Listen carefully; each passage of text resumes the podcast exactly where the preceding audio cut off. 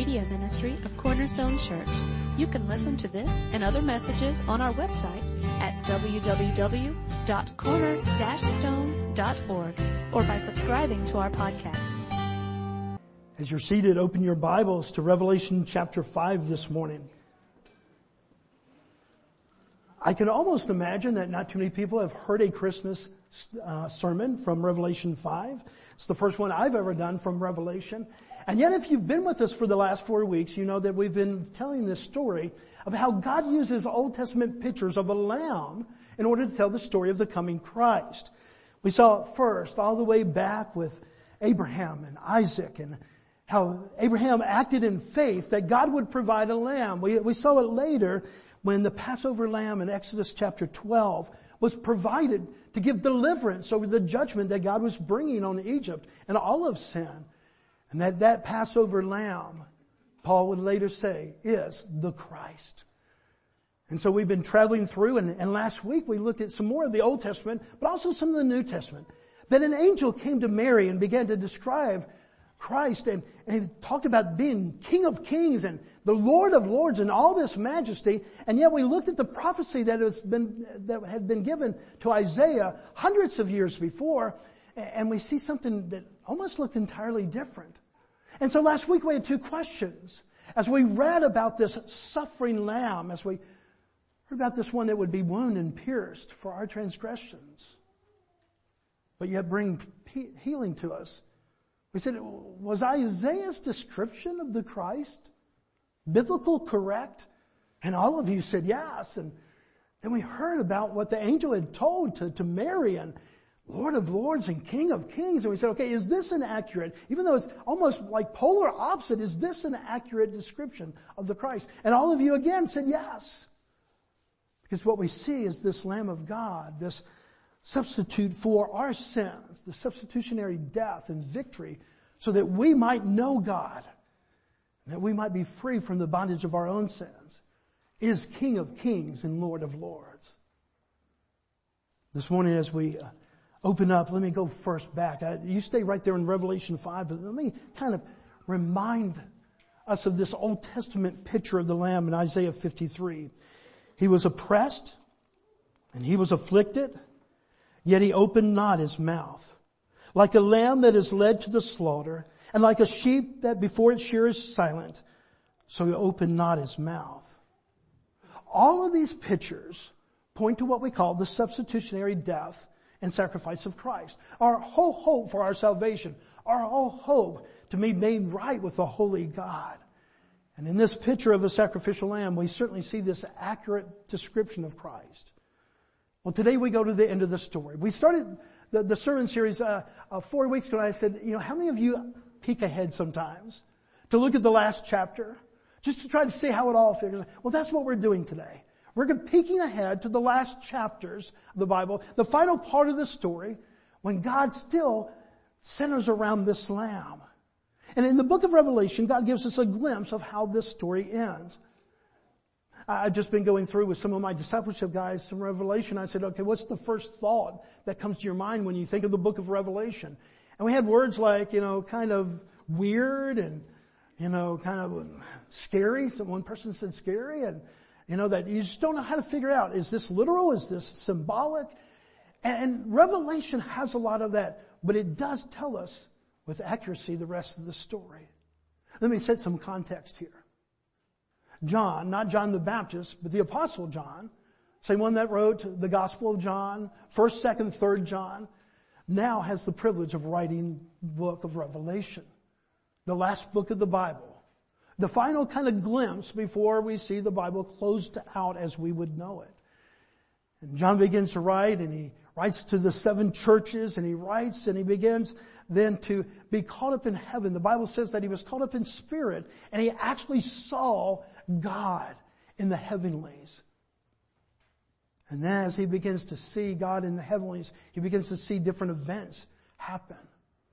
And those really sound weird to us when we see different beasts and we see 24 elders and we see this and that and seven eyes and seven horns and all these different things. It's really easy to look at Revelation and go, okay, this is quite fictional. But it's not.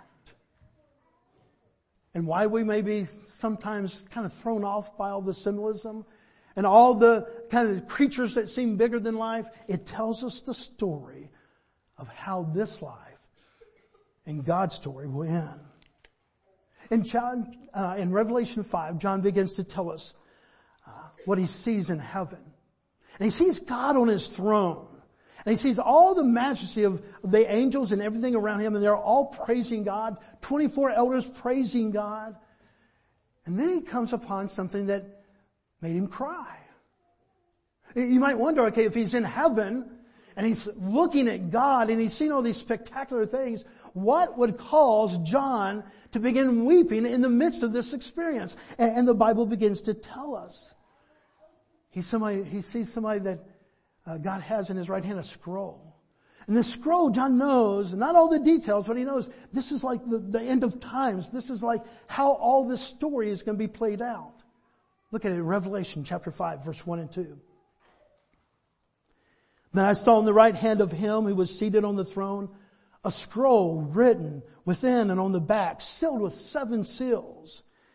And I saw a mighty angel proclaiming with a loud voice, who is worthy to open the scroll and break the seals?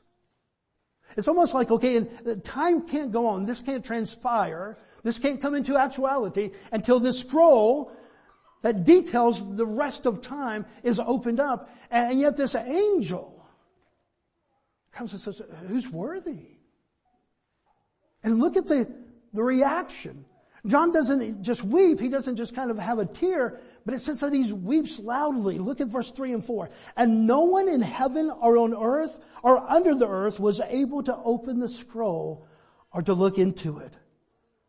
And I began to weep loudly because no one was found worthy to open the scroll or to look into it. John's reaction is probably caused by this desperation, this discouragement of, okay, the story can't end. There's nobody worthy here to open up uh, the revealing of the end of times. But then look what happens. Look at verse 5. And one of the elders said to me, weep no more. I mean, let's just pause there a second.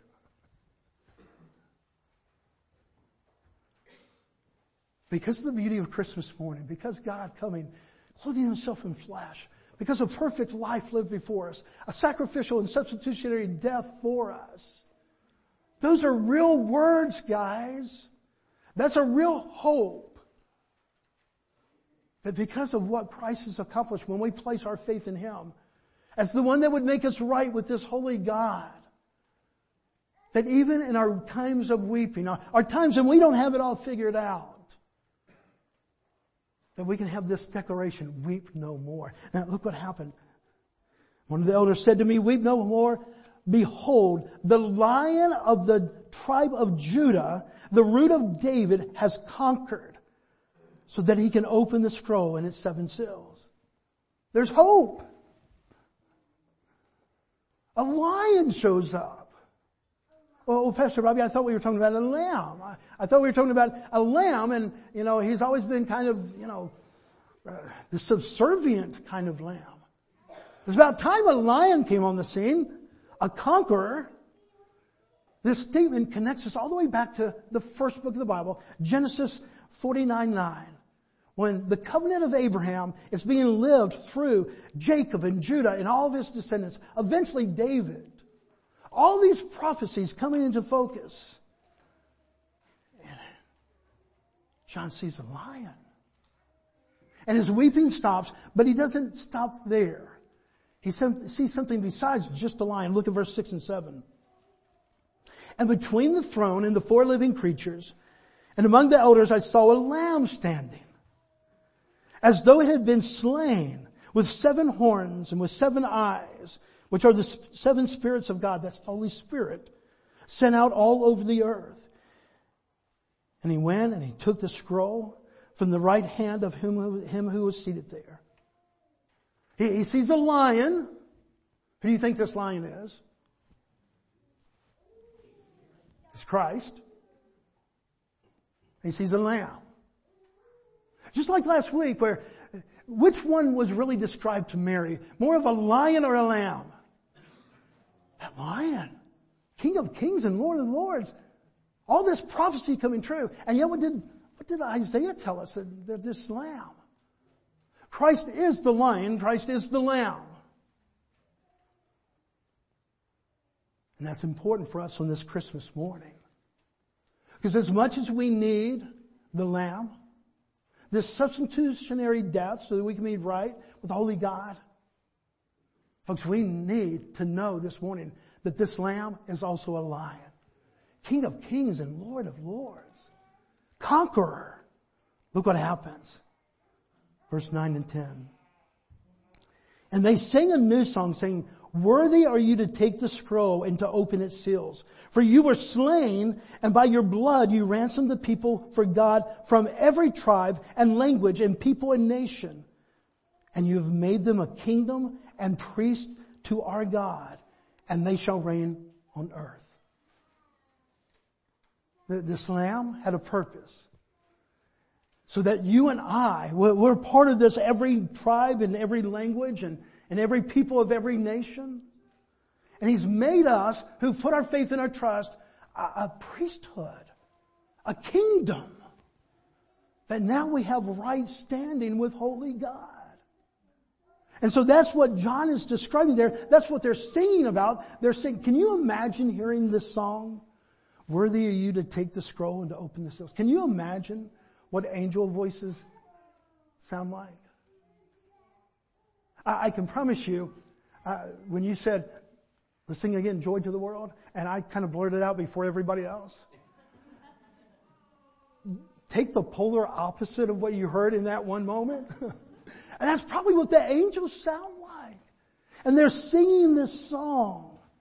Now look at the reaction of everybody in heaven in this vision that, that John has before the throne of God. Verse 11 and 12. And then I looked and I heard around the throne and the living creatures and the elders and the voice of many angels, numbering myriads of myriads and thousands of thousands. Can you imagine that? I mean, can you imagine what an angel looks like? And what he or she sounds like? And then to see myriads of myriads and thousands of thousands all surrounded around the throne of God, singing this song. And now they're making a statement. Look what they said in verse 12. Saying with a loud voice, worthy is the lamb who was slain to receive power and wealth and wisdom and might and honor and glory and blessing. Amen. And look who else joins in. Look at verse 13. And I heard every creature in heaven and on earth and under the earth and in the sea and all that is in them saying to him who sits on the throne, to the lamb be blessing and honor and glory and might forever and ever. This is the Christmas story, guys. That in that manger, God clothes himself in flesh and he dwells among us, Emmanuel. And this lamb slain on our behalf is the majestic lion and lamb now that gets all of heaven's attention and every creature's attention. This is the Christmas story. What does it mean for us as believers? If you've placed your faith and your trust and Jesus and His Word. Not, oh, I raised my hand one time when we were at the, at a service or, oh, I got wet, you know, and they dunked me and I got baptized when I was just, no, all those things are, are good, you know, for us to make public profession or for us to, to certainly follow in, in baptism after we become believers. But folks, what's going to separate us between those who have placed trust in Jesus Christ and those that have not it's not if we got wet or not, and it's not if we raised a hand or not. It all comes down to have we truly believed in all the work of Christ, this Lamb of God, this baby laid in a manger. Have we placed all of our hope, not most of our hope, the majority of our hope, but have we placed every bit of our hope on the work of that Lamb? If you've done that this morning, and at some point in your life you've trusted in this Lamb of God, here's the promise that God has made to you. Here's where we fast forward and we get to the end of the story. Turn over to Revelation 21. For all those who have placed faith in this Lamb, this is our story. Revelation 21, look at verse 9 through 11. Then came one of the seven angels who had the seven bowls full of the seven last plagues and spoke to me saying, come, I will show you the bride, the wife of the Lamb.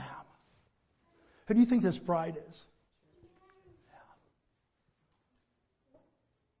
Is this cool, guys?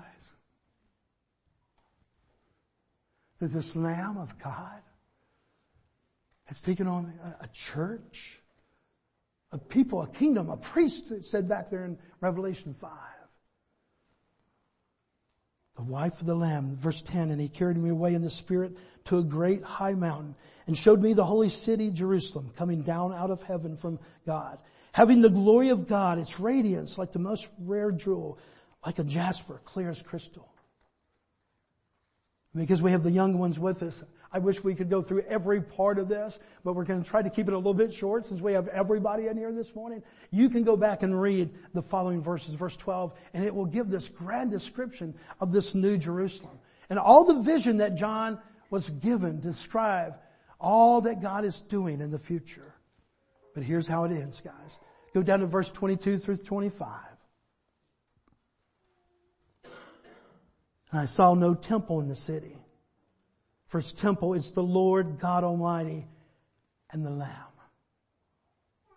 And the city had no need of sun or moon to shine on it. For the glory of God gives its light and its lamp is the Lamb. By its light will the nations walk and the kings of the earth will bring their glory into it and its gates will never be shut by day and there will be no night. Oh, you can go back and you can read all the rest of the story. The rest of chapter 21 and chapter 22 tell us of the glorious ending of what God has proposed. See, one of the things about Advent is that you're waiting. We've been waiting for four weeks for the delivery of the Christ child. And, and really, in actuality, as we remember the Advent that first came, we are now, as a body of Christ, waiting for the second Advent to come. And I'm like you. There's many, many days that we say, come quickly. Come quickly, Lord Jesus. That we look at all the heaviness of this world, the craziness of the world, and it seems like the, the world is coming apart at its seams. We just say, come quickly, Lord Jesus. Have you ever noticed that you wish that more on desperate days than you do on really good days? but that day is coming. What makes this really a Christmas story is it tells us the rest of the story. And the hope that you and I have this Christmas morning for all that have placed faith in the work of Christ, that one day we will be with Him forevermore. A place where there truly is no more crying and no more pain. Why? Because there's no more sin. I've always thought it incredible. You've heard me say this many times. Isn't it kind of interesting to think that in heaven we won't need faith? Today we live by faith. but in heaven we won't need faith. Everything is reality. We don't, we don't have to exercise faith anymore because we're in the presence of Holy God. And it's just that we will know Him as He is. No more crying, no more pain. No more times of separation. I would even maybe guess no more times of anticipation. This whole waiting, this whole Advent mentality of waiting and having hope in something to come, it comes. And in the fullness will be there for all eternity. Here's my hope to you this Christmas morning. We live in some really challenging times. As Christians, we are not to put our heads in the sand and ignore that we really do live in a world that's falling apart. But I promise you, it's been falling apart since Genesis 3, guys. I mean, think about it. The first family. One brother kills the other brother. I mean, not 15 generations later, but in the very first generation, that once the fall of man comes, there is evil and separation and hurt and misery and all the things that you and I are susceptible to in our own lives. And yet right there in Genesis chapter 3, God pronounces the gospel that one day one will come and be the conqueror. This is the Lamb of God. And it is the Lion of God. And today we celebrate that God has kept His promises. And we can have the, the truth in us to build our faith that if He kept all the promises so far, do you think He's going to keep the promises of Revelation 5, of Revelation 21? As we wait this second advent, this is our hope. Not Christians with heads in their sand, ignoring that there's trouble in the world. Not Christians who say, no, we don't have a, a, Uh, a vulnerability to the hurts that come with our own sin and with our own fallenness. No, we, we look to heaven and we look to this lamb, to this lion, this conqueror. And today we say, come quickly, Lord Jesus. For you are our hope. You are our future. And may God bless that we know the rest of the story until he comes, we live in faith of the promises of God. All that have been made, yes and amen, by the work of this Christ child. Let's pray. Father, we love you. We thank you. And Father, I could stand here for hours and read from Revelation, Father, the victory that you have brought, that you have promised. And Father, one day all of that's going to be reality. So Father, today we do thank you that there was one found worthy to open up the scrolls, Father, to open up the seals. Father, that your story will be completed. Not because of our faithfulness, but because of your faithfulness. Father, we thank you for the Christ child. We thank you for the humble beginnings that you clothed yourself in flesh, Father, and dwelt among us that Christ puts aside his glory to a certain level and, and comes and dwells in human flesh. Vulnerable to cold days. Vulnerable to hurts from friends and family. Living a perfect life and then willingly, Father, dying on the cross so that we might have this hope of revelation, this, this hope of a, a final glory and so Father, as we go through the challenges of our life right now, Father, as we still are living by faith today in this hope of the return of Christ, Father, help us remember of His worthiness. And may that bring joy to us this Christmas morn. We love you and we thank you. We pray this in the hope that is Christ Jesus. Amen.